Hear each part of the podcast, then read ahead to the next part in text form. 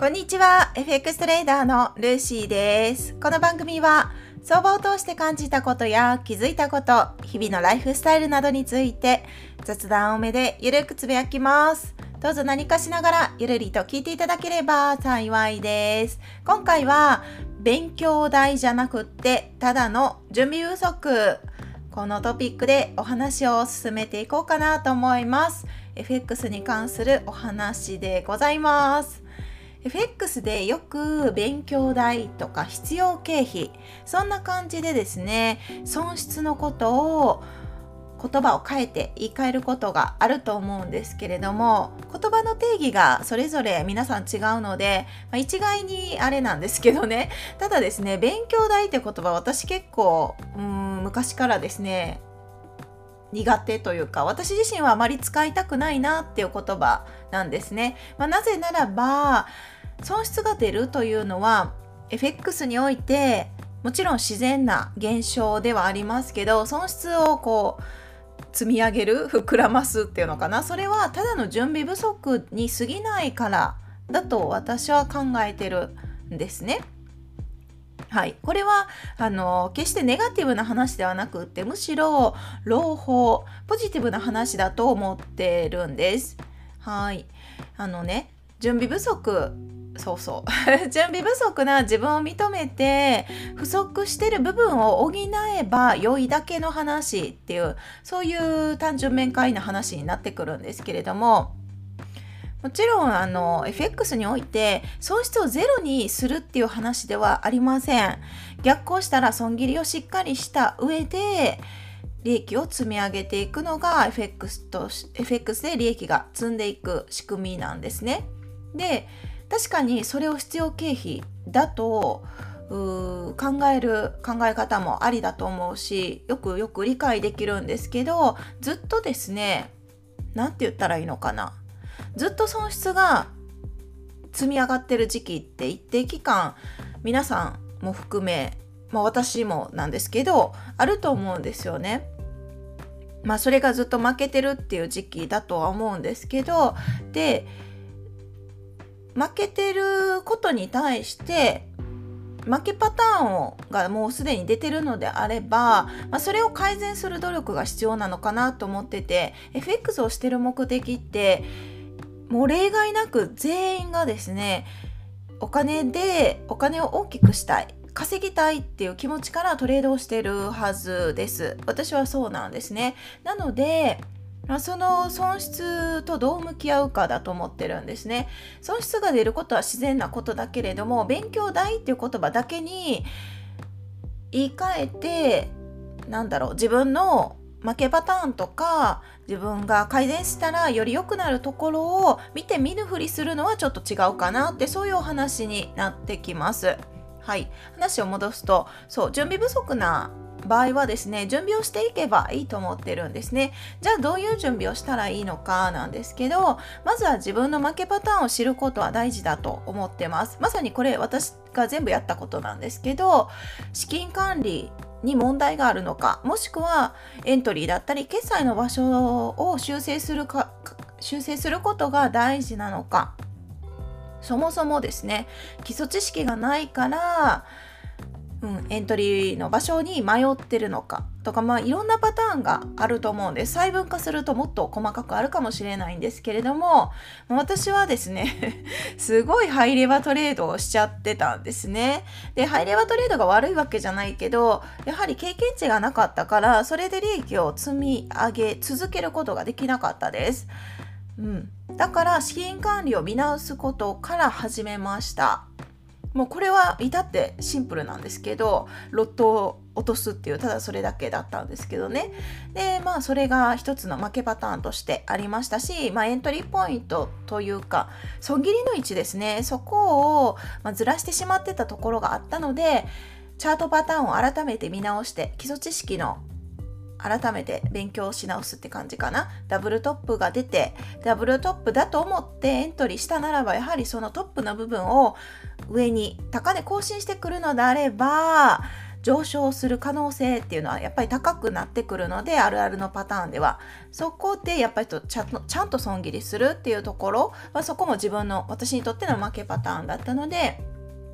そこを見つめたんですね。で、負けパターンを知るためには、やはりトレード記録が必要になってくるから、トレード記録を取るっていうことも大事だし、その負けパターンを修正していくためにも検証検証の作業っていうのも必要になってきます。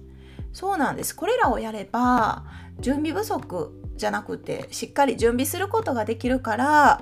勉強代もね払わなくなよく 払わなくてよくなってくる。なんなら利益が得られるようになってくるんですね。でそれをじゃあもうちょっと具体的具体的にうんとその負けパターンを減らすために私自身が実践してとても良かったなって取り組思った取り組み方法を今回共有したいと思うんですけど皆さんもやってるかもしれないんですけどやっぱり一点集中で一つずつ負けパターンを確実に潰していくその作業を私はしました。はい、まあ、これねあの性格にもよるかもしれないです。負けパターンを潰すのがいい向いてる人と勝ちパターンをうん伸ばしていく勝ちパターンだけに集中していくっていうのがいいパターンとどちらか私一応両方やったんですけど、まあ、今回は負けパターンを確実に潰していく努力についてお話しさせていただくとそれをですね毎月一つだけ取り組むことをしました。一つだけです。もうここがポイントだと思っててあれもこれも負けパターンを潰したいっていう思いはあると思うんですね。なぜならば、早く利益を獲得したいし、早く成長したいからっていう思いがあるけれども、これもそういう思いも私もあって、実際一気にやろうとしたことがあるんですけど、結局ね、どれもできなかったっていう そう、悲惨な結果に終わった経験があるんですね。だから、まあ、まずは欲張りをせず、一つずつ確実に負けパターンを潰していくことがいいんじゃないかと思いました。これはデイトレードの書籍にも書かれてるんですけど負けをですねしっかり一つずつ撲滅していくことが熟練したトレーダーへの近道だと書かれてるんですね。もうデイトレードは私にとってのあのバイブル的存在なのでもうデイトレードの通りにあの活動活動取り組んできたっていう感じになんですね。でそれで一点集中ということで一月に毎月一つだけの自分の課題に取り組むって感じかな。そうなんです。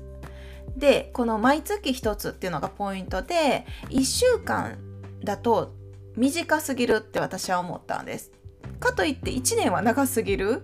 そう取り組みに取り組むのには長すぎるって感じたんですね。これは人それぞれ変わってくるかもしれません。1週間のうちにエントリーをたくさんする方、スキャルピングだったりっていう方だったら、1週間でも十分効果的かもしれないんですけど私のトレードスタイルだとそもそも1週間でもエントリー回数が少ないこともあるのでそう修正するチャンス機会があんまりない。なので毎月1つっていうことを取り組みました。これが非常に効果的だったと思ってて。でなぜならばなんか人って習慣化するためにはだいたい3週間必要だって言われてるんですね。でそれがまあちょうど1ヶ月っていう感じかな。1ヶ月その、うん、例えばなんだろう資金管理にしましょう。私はゴリゴリにロットを上げたい。もう正直今でも上げたいっていう気持ちはあるけれどももうそれやったら資金崩壊しちゃうから。だから初めのうちはですねとにかくロットを上げないこと。にあの注目して取り組んだんですね。これ なんか馬鹿げた話かもしれないけど資金なんていうの？ロットを上げたいっていう欲望がやっぱなぜかあるんですよね。まあ、なぜかっていうかやっぱり欲望が強いからでしょうね1回のトレードで大きな資金を得たいっていう気持ちからロットをどんどん上げたくなってしまうのが私の弱点だと思っててまあ、強みにもなり得るんですけど資金が大きくなればね。だけどその当時はですね資金がやっぱりちっちゃかったからなかなかそんな一気に上げたらですね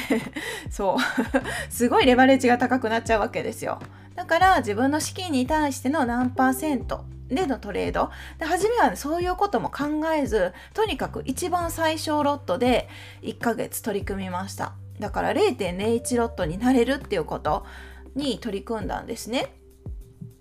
でそのロットを上げたいって欲望の中を考察するともちろんその欲望っていうわけなんですけれども1回で大きな利益を取りたいっていうこともだけど小さな利益をバカにしてる自分がいるっていうところにも気づいたわけです。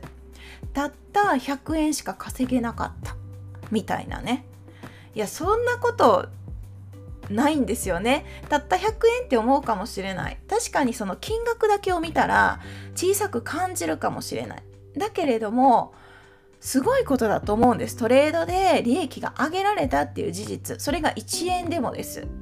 そう。1円をやっぱりバカにしてた自分が当時はいたわけですよ。うん。まあ、だから口座を溶かしたりしたわけなんですけどね。そういうのをバカにせずお金っていうその価値をですねちゃんと大切にしてればそもそも口座を溶かすなんてありえない行為です。もうお金に対して失礼すぎる。そんな感じに今の自分は思います。敬意がなさすぎる。それはそんな敬意がない人はですね相場さんはそんな人にお金を託すことなんてできないじゃないですか。すぐなくしちゃうから。だからいや相場さんの優しさとして利益を獲得させてくれないわけです。私はそう捉えてるんですね。これは都合よく捉えてるかもしれないけど相場さんの優しさだと思ってます。だってお金に敬意がないわけですから。どんなに何回やっても口座溶かしちゃうような人にお金預けてもね 有効活用してくれないからそりゃ預けないですよね。預けないっていうのは利益を獲得させないっていうことなんですけどそうお金への敬意が本当に足りなかったって私は反省しました。そこから0.01ロットで1ヶ月取り組んでですね。で結果を見ながら修正しながらそしたら0.01ロットでもちゃんとルールを守って優位性のあるところでトレードしてたらお金って増えるんですよ。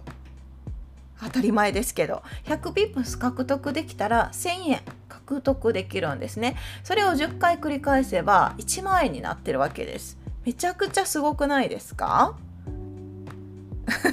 私はすごいと思ったんです。確かに金額だけを見たらちっちゃく感じるかもしれないけどだけどいずれロットが大きくなればそれってすごい大きなお金になるんですね。だからやっぱり実践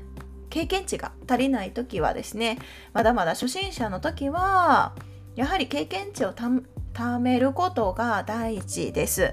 はい、もうこと今年じゃない今週ずっとねあの守り守備の話をしてますけれどもそう準備の話多いですよね。準備の話多いけれどもそう準備不足なだけなんですね。だからこそこれはあの本当に朗報で不足なのであれば補えばいいだけです。実践をすればいいだけです。この SNS とか見てるとすごく大きな金額を取り扱ってる方もたくさんいらっしゃると思うんです。だけどそういう方々も今でこそそうかもしれないけど見えないところでは過去を見るとですね誰もがゼロからスタートしてるんです。大きなお金からスタートしてない方がほとんどだと思います。それでも結果に差が出てくるっていうのは準備をするかしないか。になってくるのかなと思うんですね。準備っていう言葉を言い換えると、まあ、練習だったり経験値っていうこともそうだと思います。そうなんですよね。損失がずっと続いてるっていうのはうーん準備不足なのかなと私は自分の実体験から思います本当にね全然準備してなかったです資金管理もすっごい崩壊してたし相当やばいトレードをしてましたはい、誰にも見せられないもう恥ずかしい感じですけれども、まあ、そういう経験も踏まえながらそうそういう経験があったから気づけたっていうこともありますしお金の大事さをとにかく身にしみましたね。もう無限にお金溶けていくから準備不足だったら。はい。それこそが相場さんの優しさでございます。ということで今回は勉強代じゃなくってただの準備不足このトピックでお話をさせていただきました。では今日はこの辺で終わります。最後までご視聴いただきましてありがとうございます。今日はこの辺で終わりますね。皆さんにとって良い一日となりますように。では次回の放送でお会いしましょう。